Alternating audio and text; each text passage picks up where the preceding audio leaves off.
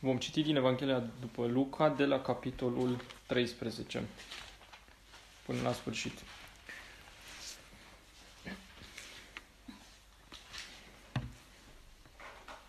Și în vremea aceea erau de față unii care au istorisit lui Isus despre galileeni, al căror sânge l-amestecase Pilat cu jerfele lor.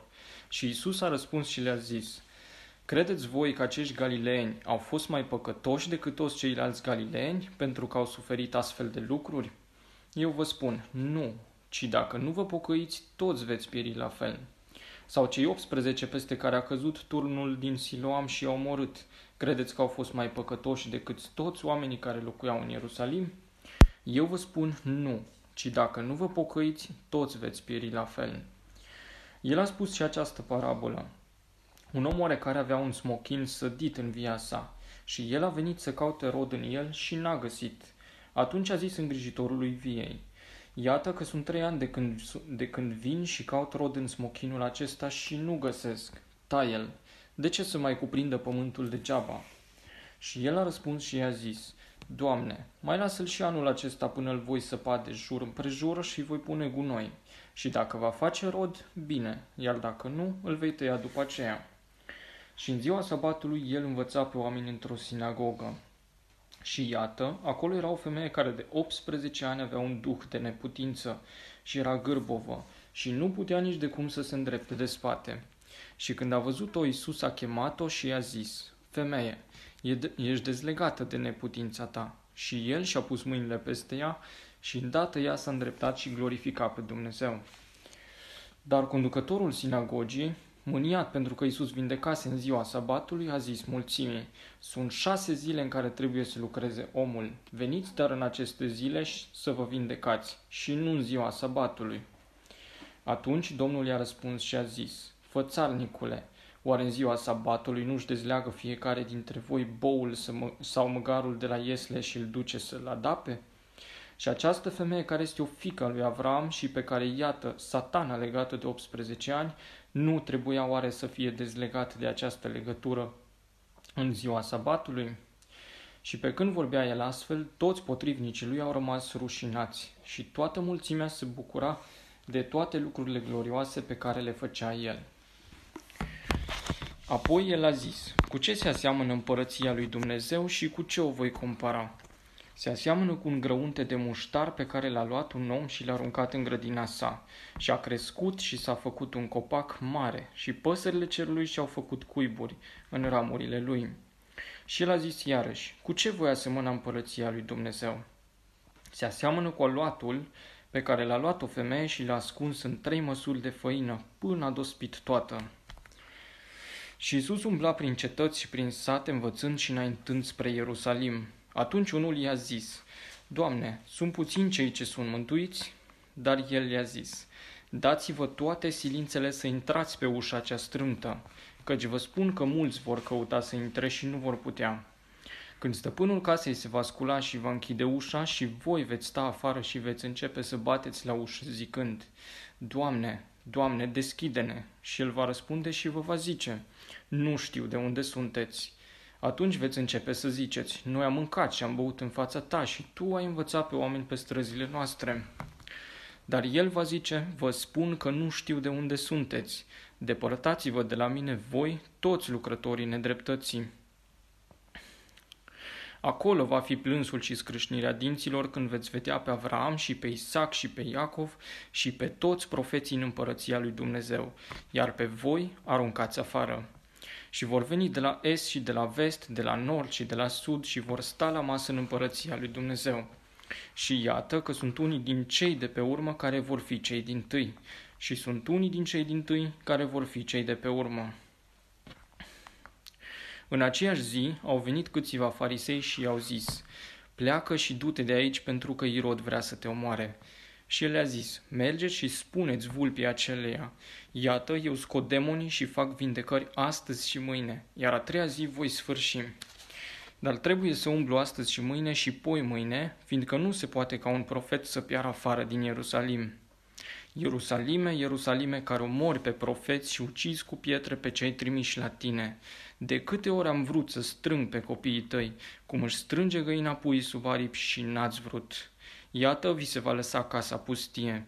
Și adevărat vă spun că nu mă veți mai vedea, până vine vremea când veți zice, binecuvântat este cel ce vine în numele Domnului. Amin.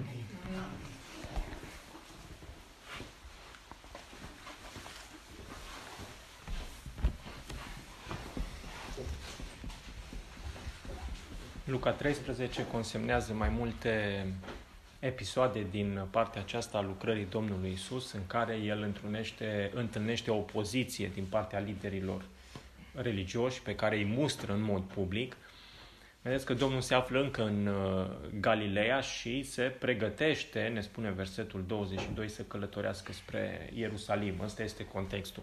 Luca 12, Luca 11 și mai devreme ne arată niște conflicte pe care Domnul le-a avut cu uh, fariseii, cu cărturarii, mustrări publice pe care el le adresează și de atunci încoace el, ei încep să îi pună tot felul de întrebări, să-l preseze în așa fel încât doar, doar îl vor îl prinde cu ceva ca să-l acuze și să uh, îl condamne. Luca 13 începe cu o veste pe care o primește Domnul Isus cu privire la niște galileeni pe care, ni se spune, uh, Pilat îi omorâse. O expresie tipic evrească, le-a amestecat sângele cu sângele jertfei lor, ceea ce înseamnă că uciderea lor a avut loc la Ierusalim când aceștia s-au dus la sărbători ca și au adus jertfă. E posibil să fie la Paști. Au existat ceva conflicte între Pilat și uh, evrei în timpul sărbătorilor, dar uh, nu găsim uh, relatarea aceasta în altă sursă decât cea a Evanghelilor.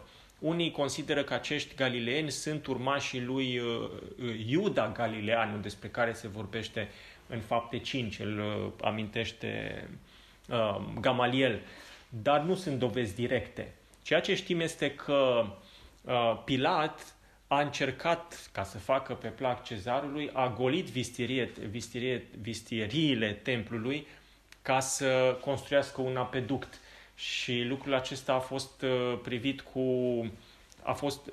Mm, reacția a fost una foarte ostilă pentru că vistieria respectivă a templului privea construcția templului efectivă, pentru că templul încă nu fusese terminat. Și atunci banii care erau destinați șantierului templului au fost luați de Pilat și s-a construit un apeduct.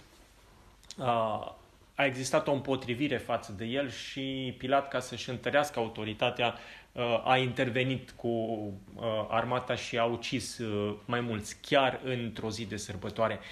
Numărul celor uciși consemnați în episodul respectiv este mult mai mare decât de fapt, nu ni se spune un uh, număr aici. Cei 18 sunt care au murit uh, pentru că s-a prăbușit turnul siloamului peste ei.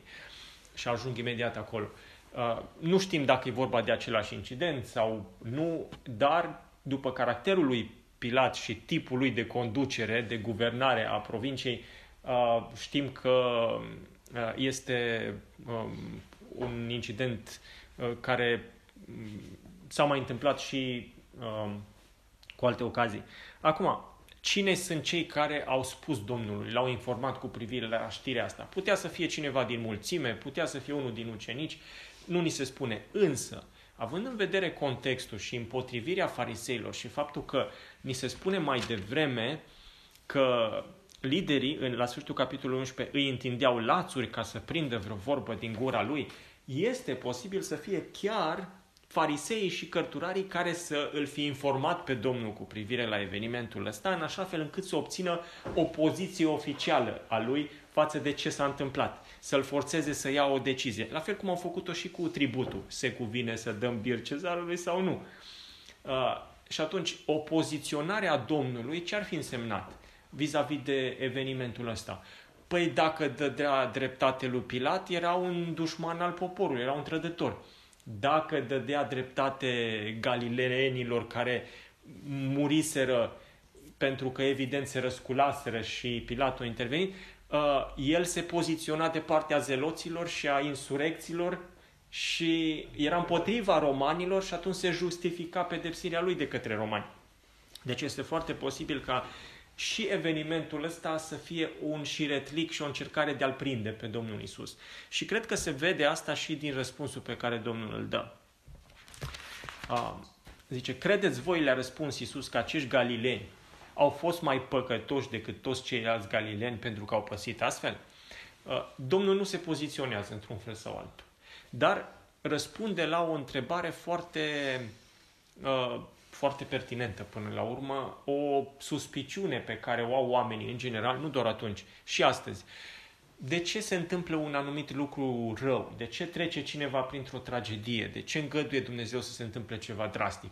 Păi l-a bătut Dumnezeu, nu? Dacă a suferit o pierdere, dacă trece printr-o boală, asta e mâna lui Dumnezeu, îl pedepsește, o fi făcut el ceva. Eu nu știu dacă a făcut sau nu, dar Dumnezeu știe și îi dă lui acum. Și Domnul Isus învață să nu ne grăbim să tragem concluzii, ci fiecare astfel de eveniment să-l privim ca un, ca un mijloc de cercetare pentru noi înșine. Să nu considerăm că cineva care trece printr-o suferință e mai păcătos decât noi, că dacă noi nu trecem pe acolo, noi suntem mai buni. Că asta e uh, păcăleala și înșelăciunea firii pământești. Dacă nouă ne merge bine și suntem binecuvântați și Dumnezeu nu ne uh, mustră, nu ne ia ceva ce ne place, păi înseamnă că noi suntem bine și mergem mai departe tot așa. Și Domnul spune, aveți grijă că de fapt nu-i deloc așa. Da? Uh, mulți, mulți trec prin asta și chiar și credincioși, să știți. Deci e o problemă uh, de interpretare a necazurilor altora și fără să ne cercetăm pe noi. Da. Acum, Domnul ce spune? Credeți că ei sunt mai păcătoși decât voi pentru că ei au murit și voi sunteți în viață? Deci, eu vă spun nu. Dacă nu vă pocăiți, toți veți pieri la fel. Cum? toți veți fi omorâți de Pilat care vă va amesteca sângele cu sângele jertfii voastre, nu la asta se referă. Da? Ci la pedeapsă. Toți veți fi pedepsiți. Da? Dacă nu vă veți pocăi, ce transmite Domnul? Voi nu sunteți într-o stare bună acum, vis-a-vis de Dumnezeu. Și vă așteaptă judecata, vă așteaptă pedeapsa. Câtă vreme mai sunteți în viață, căutați să vă pocăiți, pentru că, dacă nu, vă paște moartea. Și nu e vorba doar de moarte fizică, ci de acea moarte care e mult mai uh, serioasă și mai gravă. E despărțirea veșnică de Dumnezeu. Uh, Domnul întărește ce vrea să spună, uh, dând un alt exemplu. Zice, sau cei 18 inși peste care a căzut turnul din Siloam și i-au omorât. Din nou, un accident într-un șantier din ăsta mare. Unii comentatori spun chiar că avea legătură cu apeductul pe care îl construia uh, Pilat. Uh, turnul acesta. Uh, credeți că au fost mai păcătoși decât toți ceilalți? Un astfel de șantier implica sute, dacă nu mii de muncitori. Da? 18 dintre ei au suferit accidentul ăsta de muncă și au murit. Puteau ceilalți să spună, nu, nu ni s-a întâmplat asta, noi suntem bine, ei sunt cei păcătoși. Domnul spune, nu gândiți așa, pentru că dacă nu vă veți pocăi, toți veți pieri la fel. Nu o să cadă un turn peste voi, da? Nu asta spune Domnul. Da? Dar judecata lui Dumnezeu va veni peste voi. Uh, Domnul vorbește de incidența judecății și faptul că ascultătorii lui trebuiau să se pocăiască. Faptul că erau în viață era o dovadă a milei și a uh, răbdării lui Dumnezeu și ei trebuiau să vadă lucrul acesta și să se pocăiască când? Astăzi, nu mai târziu și să nu persevereze în starea lor până uh, într-o altă zi. Și ca să uh, sublinieze adevărurile astea, întâlnim mai multe relatări în uh, capitolul acesta. Deci, în cheia asta ar trebui să vedem aceste uh, relatări și o să ne uităm puțin la fiecare.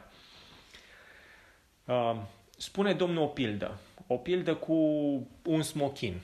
Da. Un om a sădit un smochin în dia sa și a venit să caute rod în el și n-a găsit. Da. Atunci a zis vierului, iată că sunt trei ani de când vin și caut rod în smochinul acesta și nu găsesc. Taie La ce se mai cuprindă și pământul degeaba? Acum, cei care avem smochin, știți cum se dezvoltă smochinul și, culmea, chiar am fost anul ăsta într-o poziție asemănătoare acestui vier, pentru că noi avem un smochin în uh, grădină, niciodată n-a făcut rod în toți anii ăștia și am zis gata, acum te tai, pentru că mi s-a făcut o tufă mare și nu mai puteam să trec pe lângă ea. Și zic, acum îl tai. Culmea anul ăsta a făcut rod. M-a auzit. Uh, ce interesant este că smochinul e foarte roditor. Acum, zona noastră climatică nu e foarte potrivită pentru smochin, dar în zonele calde, smochinul este cunoscut pentru faptul că e prolific, adică durează 3 ani de când îl plantezi până când dă primul rod. La alți pomi durează mult mai mult până rodesc. Dar smochinul este rapid. Da? În 3 ani trebuie să rodească. Vine stăpânul după 3 ani și spune n-a rodit, nu-i bun, îl tăiem. Da? Asta e uh, ce se întâmplă aici.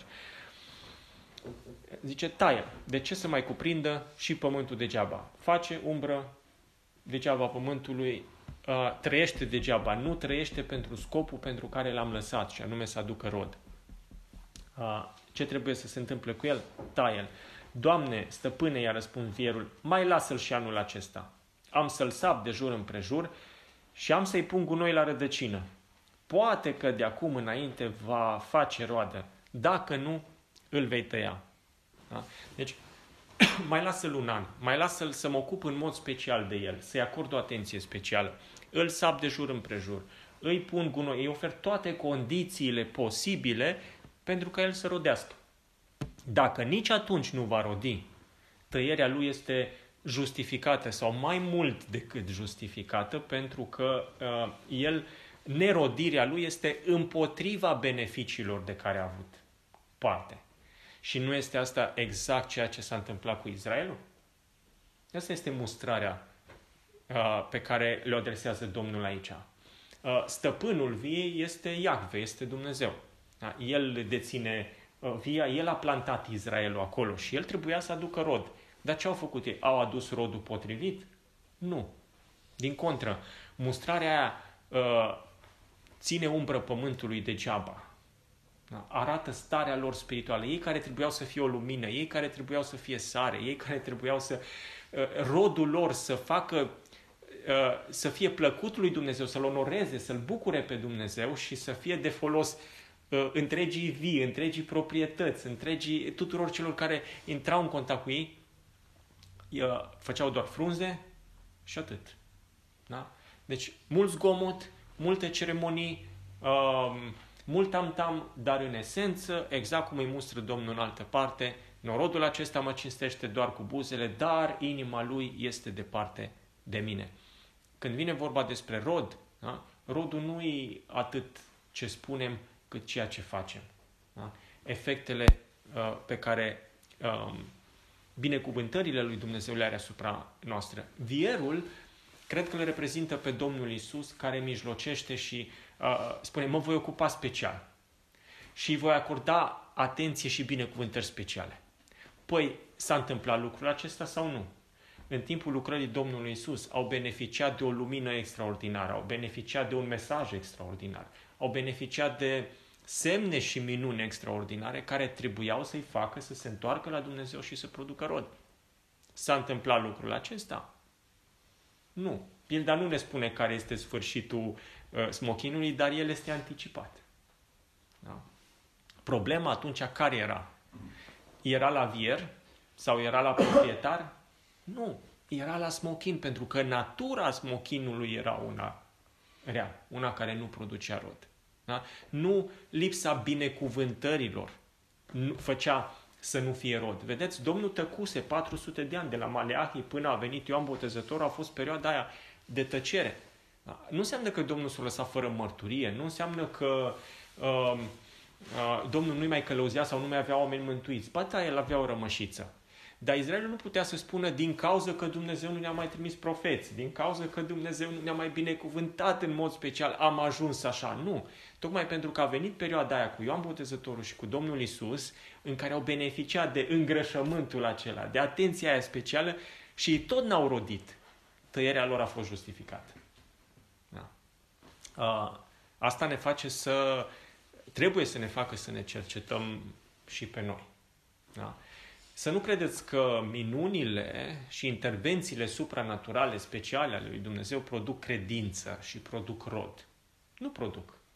Din contră. Da? Când natura omului nu e schimbată, poți să-i faci orice, că nu va produce rod. Ne spunea fratele Cortis pe vremuri, uh, un om orb nu are nevoie de mai multă lumină. are nevoie de vedere ca să poată să se bucure întâi de lumină. Și asta era problema pe care o aveau izraeliții. Următoarea uh, instanță, următorul episod din Luca 13, este, se întâmplă într-o zi de sabat. Domnul se află într-o oarecare sinagogă, cel mai probabil în Galileea, și spune acolo era o femeie stăpânită de 18 ani. Interesant detaliul acesta. Observați cât de meticulos este Luca să înregistreze, să consemneze uh, uh, detalii care pot fi verificabile. Da? Uh, asta dă uh, o greutate specială muncii lui de documentare și Evangheliei lui. De 18 ani era stăpânită femeia de un duh de neputință. Era gârbovă și nu putea nici de cum să-și îndrepte spatele. Observați influența asta demonică uh, asupra acestei uh, femei. Da? Nu orice boală și nu orice durere de spate este un duh. Acum să nu înțelegem, uh, să mergem până în partea asta să spunem e un duh de neputință. Da? Aici e vorba de o influență demonică specială care nu se poate explica în altfel decât prin activitate demonică. Uh, când a văzut-o, Isus a chemat-o și a zis, vedeți, de data asta nu vine femeia la el. Nu? Uh, a mai uh, intervenit Domnul și cu uh, alte ocazii în sinagogă și a stârnit rumoare atunci când a vindecat pe acel uh, olog, nu l-a pus să întindă mâna în mijlocul sinagogii și l-a vindecat. Acum, Domnul se adresează femeii și îi spune, ești dezlegată de neputința ta. E foarte interesant aici, pentru că spune mai jos, zice, satana o ținea legată. Și Domnul spune, eu te dezleg. Ce înseamnă asta? Înseamnă că el are autoritate peste satan. Înseamnă că satan nu poate să țină legat pe cineva când Dumnezeu poruncește, când Isus poruncește dezlegarea lui. Este exact ce uh, le spune Uh, mustrarea dată fariseilor și liderilor mai devreme, că nimeni nu poate intra în uh, casa celui tare decât dacă leagă mai întâi pe cel tare. Da? Ei nu puteau să lege pe satan. Da? Iată femeia asta în mijlocul sinagogii și era stăpânită de satan. Nu vedem să se manifeste în alte forme, ci o presiune asta pe care, care avea asupra trupului ei. Dar uh, și ei nu puteau să facă nimic. Nu? Iisus poate, pentru că El este cel mai tare decât satan acolo. Și în loc să vadă prezența lui Dumnezeu în mijlocul lor, responsabilul, fruntașul sinagogii, ce spune? Zice, mâniat.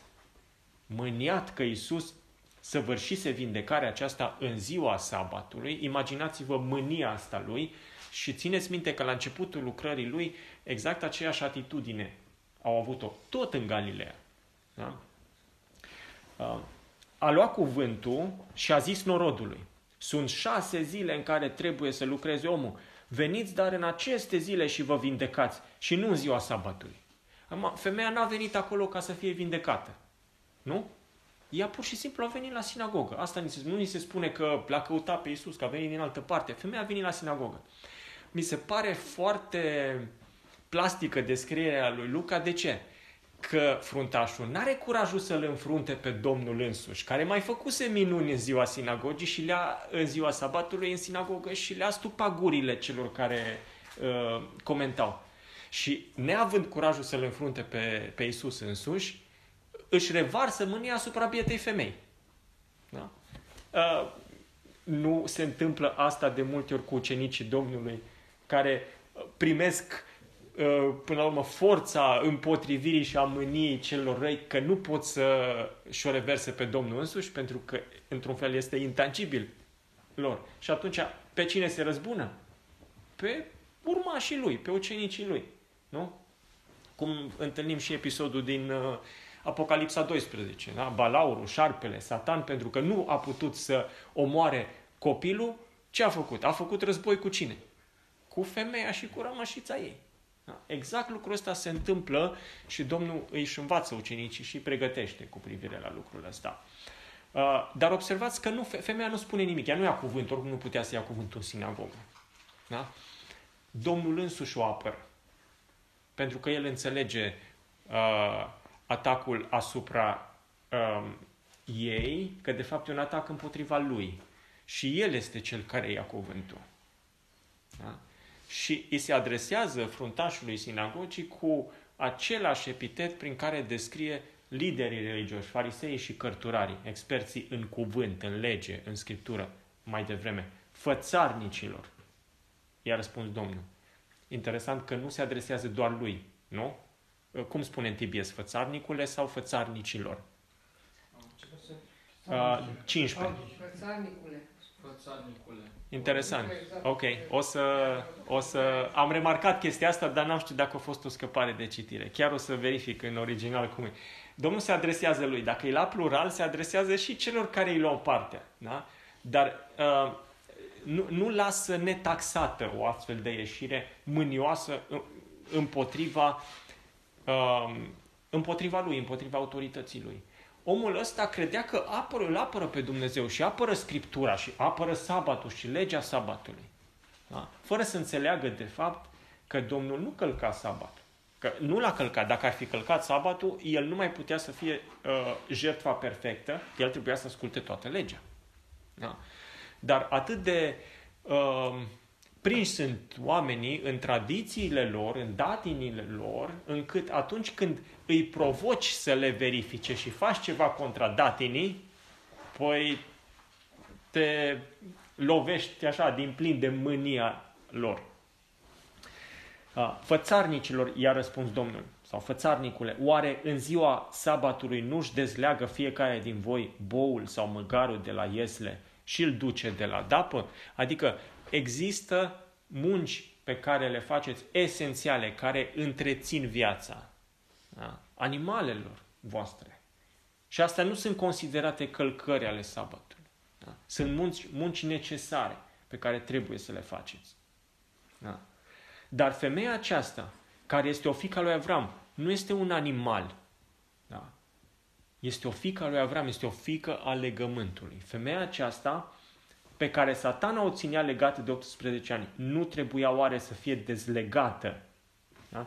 Domnul folosește același cuvânt. Voi vă dezlegați boul sau măgarul, animalele de povară de care vă folosiți, pe care le țineți legate și le dezlegați în ziua sabatului ca să le faceți un bine temporal. Nu se cuvenea cu atât mai mult să fie dezlegată femeia asta, care nu e un animal, e efectiv fica lui Avram. Da? Să fie dezlegate de o legătură mai puternică și să îi se facă un bine mai mare decât faceți voi animalelor voastre. Pe când vorbea el astfel, toți potrivnicii lui, vedeți că nu era doar fruntașul, da? toți potrivnicii lui au rămas rușinați.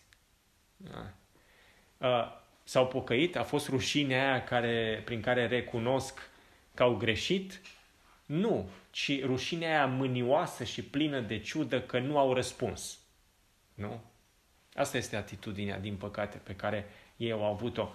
Și, în schimb, poporul ce făcea? Se bucura de toate lucrurile minunate sau glorioase pe care le făcea el. Uh, avem în continuare bu- consemnată bucuria asta oamenilor de rând, care simțeau eliberarea în urma învățăturii lui.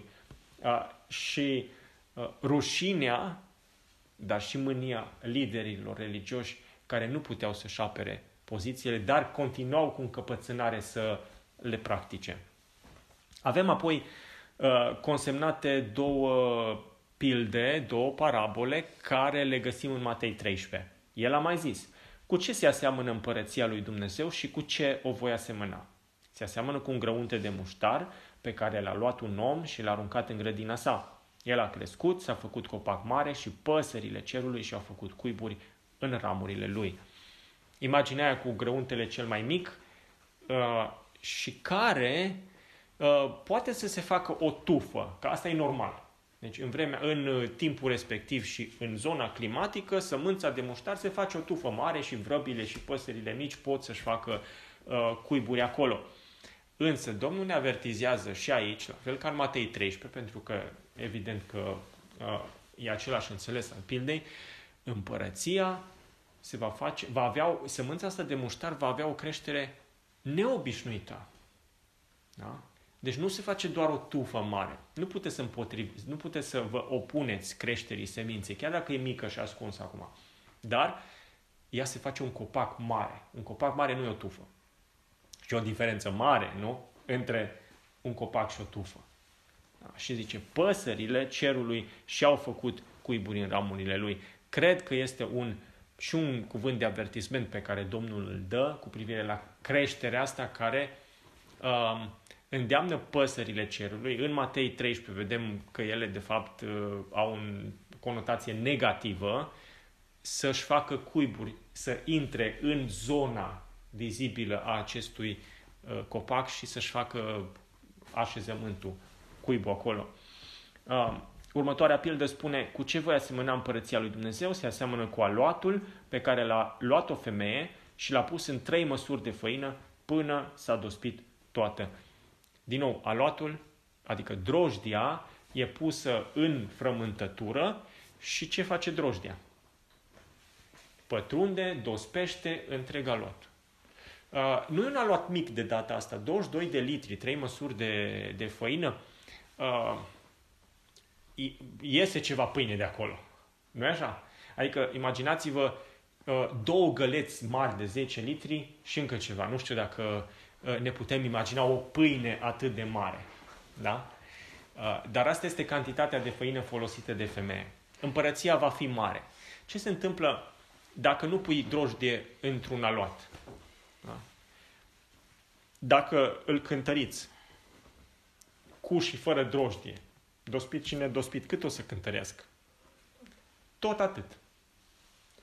Volumul e mult mai mare, nu? Când pui drojdie. Dar greutatea, cantitatea, calitatea nu crește. Da? Volumul crește, aparența crește. Și asta este, cred că, avertismentul pe care Domnul ne-l dă, că va pătrunde în împărăția vizibilă, va pătrunde aluat, va pătrunde drojdie, care îi va da o, o dimensiune mult mai mare. Să vă dau un exemplu. Gândiți-vă astăzi, dacă vă uitați la statistici, cât sunt creștini, cât sunt musulmani, cât sunt hinduși și așa mai departe, vedeți acolo o cifră foarte mare de creștini. Dar când înțelegem ce înseamnă să fii creștin cu adevărat, putem să spunem toți aceia sunt creștini? Nu, creștinismul autentic e mult mai mic ca dimensiune decât creștinismul nominal. Și același lucru e valabil cu privire la împărăție. În forma ei externă, vizibilă, îi include pe toți mărturisitorii. Și nu poți, conform pildelor din Matei 13, să dai afară. N-ai, nimeni nu are autoritate să dea pe cineva afară din împărăție. nu așa? Nu ai. De asta împărăția și adunarea sunt diferite. Că din adunare ai datoria de a disciplina și de a da afară pe cel care trăiește nevrednic, care este drojdie. Nu? Conform 1 Corinteni 5. Dați afară pe răul acela din mijlocul vostru. Măturați aluatul cel vechi, adică drojdia cel vechi. Dar din împărăție cum poți să faci asta? Păi nu poți. Nu?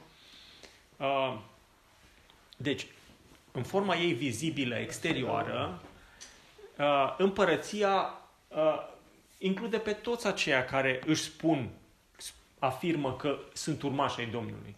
Dar adevărata împărăție, în forma ei interioară, îi include doar pe cei mântuiți pe care Domnul îl știe. Separarea între fii împărăție, între grâu și neghină, va fi la urmă. Da? Atunci se va vedea cine e mântuit cu adevărat și cine nu. Cred că asta, sunt, asta e înțelesul de bază al pildelor ăstora, uitându-ne la Matei 13.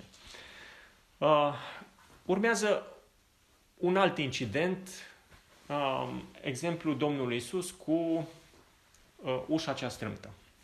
Haideți să ne uităm spre el și să vedem ce ne spune acolo. Domnul umbla prin cetăți, prin sate, după obiceiul lui, nu? mergea prin Galileea, învăța norodul și călătorea spre Ierusalim. Deci deja are fața îndreptată spre Ierusalim și pornește spre sud. Cineva îi spune, Doamne, oare puțini sunt cei ce sunt pe calea mântuirii? Iarăși nu ni se spune cine le întreabă. Da? De obicei, dacă erau dintre apostoli, ni se spunea din grupul de ucenici. Dar probabil cineva care privea spre Domnul și spre ucenicii lui, care era un grup mic, da? care îl însoțeau din loc în loc. Nu era un număr mare. Deci puțini sunt cei care sunt pe calea mântuirii. Și Domnul îi spune sunt puțini, sunt mulți, câți vor ajunge la mântuirea finală, ci îi spune nevoiți-vă să intrați pe ușa cea strâmtă. Nevoiți-vă înseamnă dați-vă toate silințele și termenul ăsta înseamnă a, să folosești la maximum toate mijloacele pe care Dumnezeu ți le pune la dispoziție. Asta înseamnă nevoiți-vă. Să intrați pe ușa cea strâmtă. Căci vă spun că mulți vor căuta să intre și nu vor putea. Acum, sunt două motive pentru care sunt unii care caută, dar nu vor putea să intre. În primul rând, casa e prezentată ca având o singură ușă. Și aia mică, strâmtă. Dacă încerci să sari gardul, să sari zidul, nu poți. Dacă încerci să intri pe fereastră, nu poți. Trebuie să intri exact prin locul pe care, care e desemnat pentru intrare. Dacă nu-ți place că trebuie să te apleci prea mult, că um, nu e o intrare um, foarte populară, dacă încerci să intri în alt fel decât cel rânduit de Dumnezeu, nu poți să intri. Tu chiar dacă vrei, nu poți. Da? Uh, unii au încercat să intre punându-și înainte neprihănirea lor înșiși. Dumnezeu spune, nu intrați în felul ăsta, ci prin un mijloc care reprezintă o piatră de potignire. Tocmai pentru cei care zic că sunt drepți. Da. De asta este ușa strâmtă. Și în al doilea rând, uh, cred că imaginea este paralelă cu aceea a arcăi lui Noe. Gândiți-vă că și arca avea o singură ușă. Au fost unii care au ignorat toate chemările pe care le-a adresat și avertismentele pe care le-a adresat trimisul lui Dumnezeu, după ce s-au trezit că a venit judecat, au vrut să intre. Da? Și a fost prea târziu, pentru că ușa s-a închis. Uitați ce zice mai departe. Odată ce stăpânul casei se va scula și va încuia ușa și voi veți fi afară și veți începe să bateți la ușă și să ziceți, Doamne, Doamne, deschide-ne, drept răspuns, El va zice, nu știu de unde sunteți. Da? Este același avertisment pe care îl, consemn, îl consemnează la începutul capitolului. Da? Câtă vreme se zice astăzi și câtă vreme aveți la dispoziție harul da? de a auzi Evanghelia, de a auzi chemarea la pocăință, voi trebuie, aveți datoria să vă pocăiți astăzi. Uh, nu știu de unde sunteți, expresia paralelă din Matei 7 este nu, depărtați-vă de la mine voi toți lucrători ai fără de legii, căci niciodată nu v-am cunoscut. Nu știu de unde sunteți. Și atunci ei încep să zică, noi am mâncat și am băut în fața ta. Deci tu ai trăit între noi, am stat la masă împreună, la asta se referă. Și în ulițele noastre ai învățat norodul. A, din expresia asta Domnului ne cam dăm seama spre cine bate. Nu spune că ne-ai învățat pe noi. Ai învățat norodul. Da? Că diferența asta se făcea între cei instruiți, între lideri, liderii spirituali și restul, norodul. Da? Deci în prezența noastră ai făcut lucrurile astea. Păi nu fariseii credeau că ei pregătesc poporul pentru venirea lui Mesia și când va veni El, le va ura de bine și va felicita pentru felul în care au păzit turma și au hrănit-o până va veni El? Ei sunt ăștia. Da? Și Domnul spune, voi veți fi afară. Și stăpânul va zice, nu vă cunosc. Da? Când se încuie ușa, da? însemnând ziua judecății mesianice, zice, voi nu veți fi în interior, voi veți fi afară. Și uh, zice, vă va răspunde, vă spun că nu știu de unde sunteți. La, la, la răspunsul lor, cum? Doar ne cunoști, că ai fost în mijlocul nostru. Nu știu de unde sunteți. Depărtați-vă de la mine voi toți lucrătorii fără de lege. Aici e vorba de cunoașterea specială. Nu că Dumnezeu nu știe sau Isus nu știe despre toți oamenii, că nimic nu e ascuns. Dar cunoașterea lui specială este cu privire la cei aleși, cu privire la ai lui. Da? Eu te cunosc pe nume, îi spune lui Moise. El știe totul despre ei, dar nu-i cunoaște pe ei. Vedeți diferența? Da? Va fi plânsul și scrâșnirea dinților, e avertismentul. Când îl veți vedea pe Avram, pe Isaac și pe Iacov și pe toți prorocii în împărăția lui Dumnezeu, deci casa asta se referă la împărăția aceea mesianică, iar pe voi scoși afară. În loc, cum credeți voi că veți sta la masă cu Avram, cu Isaac, cu patriarhii, cu profeții, voi veți fi scoși afară. Vor, și cine vor fi cei dinăuntru? Foarte interesant. Zice, vor veni de la răsărit, de la apus, de la nord, de la sud și vor sta la masă în împărăția lui Dumnezeu și voi care ar fi trebuit să fiți acolo, care i-ați cei din tâi invitați, voi veți fi scoși afară. Ce cei din tâi vor fi cei de pe urmă. Uh, și uh, asta este, din nou, cuvântul de mustrare al Domnului Isus. Uh, până la urmă, chiar și între evrei, da? fariseii, liderii, ăștia erau drepți, erau morali, ăștia căutau să împlinească legea. Cine sunt cei care au intrat în împărăție, care au ascultat de mesajul lui Ioan și al Domnului?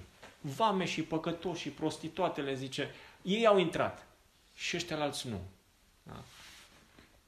Uh, și ultimul episod, menționat în uh, capitol, în aceeași zi au venit câțiva farisei și au zis, pleacă și du-te de aici că Cirod vrea să te omoare.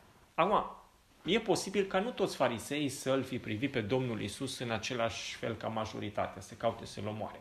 Poate că au făcut-o cu o bună intenție și să-i dea o uh, informație care să-i scapă viața, au crezut ei. Însă Domnul Isus spune, duceți-vă, le-a răspuns el, și spuneți vulpii aceleia. Hmm, era o legătură directă între farisei ăștia și Irod. Adică ăștia aveau intrare la Irod. Spune, spuneți vulpii aceleia. Acum, imaginați-vă trimiși ăștia întorcându-se la Irod și uh, citând exact uh, cuvintele Domnului. Domnul arată uh, că nu se teme de Irod. Da? Arată că El este suveran, El este stăpân și expune uh, caracterul Lui prin expresia vulpe.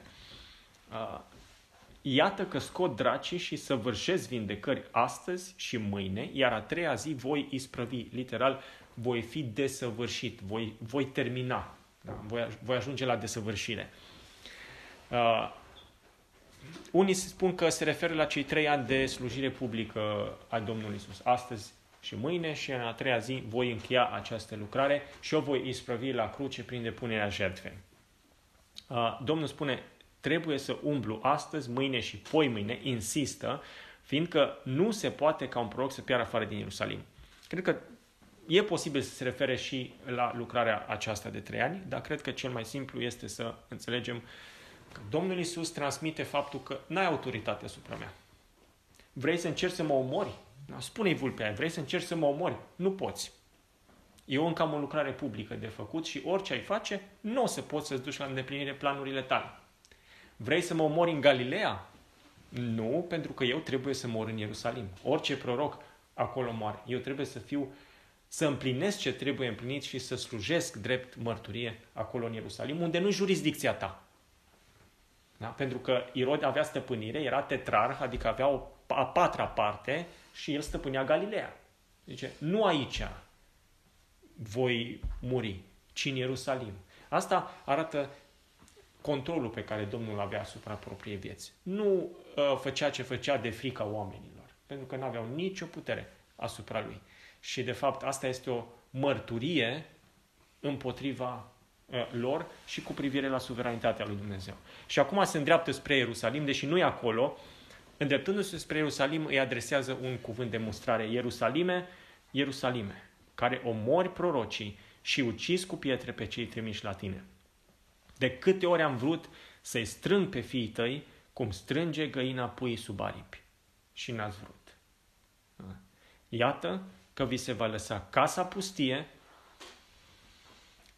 pedeapsa aia de care avertizează, pe care avertizează, pe care o avertizează Domnul, pe care o anunță la începutul capitolului, este reluată acum la sfârșitul lui. Da? Dacă nu vă veți pocăi, toți veți muri la fel. Pentru că Israelul nu s-a pocăit, pentru că n-a adus rod, smochinul a fost tăiat. Nu asta avertiza Ioan Botezătorul? Că cel ce are lopata în mână vine și își curăță aria și pleava o va arde cu foc? Griul va strânge în grânare? Asta anunță și Domnul. Vi se va lăsa casa pustie. Ierusalimul era în, la punctul culminant al dezvoltării lui. Da? Cine își putea imagina că va ajunge din nou o ruină ca pe vremea lui Nebucadnețar? Dar asta e ceea ce spune Domnul acum. Vi se va lăsa casa pustie. Vă spun că nu mă veți mai vedea până veți zice binecuvântat este cel ce vine în numele Domnului. Parte din psalmul mesianic. Uh, mă veți vedea acum, mă veți omorâ, că asta spune, da? Trebuie să mor în Ierusalim, nu în Galileea, dar mă, mă, mă veți mai vedea odată. Și atunci mă veți recunoaște pentru că veți spune Osana, binecuvântat este cel ce vine în numele Domnului și mă veți îmbrățișa ca Mesia. Dar până atunci pentru că generația aceasta a fost necredincioasă, harul se va întoarce către cei de la sud, est, nord, vest da? uh, și uh, fii împărăției vor fi scoși afară, harul se va întoarce către neamuri, dar vine o vreme și pentru restaurarea Ierusalimului. Și spre timpurile astea le trăim noi acum, da? Vremea harului pentru neamuri și uh, următoarele evenimente da, privesc și restaurarea Ierusalimului, când îl vor îmbrățișa și vor spune, binecuvântat este cel ce vine în numele Domnului. Amin.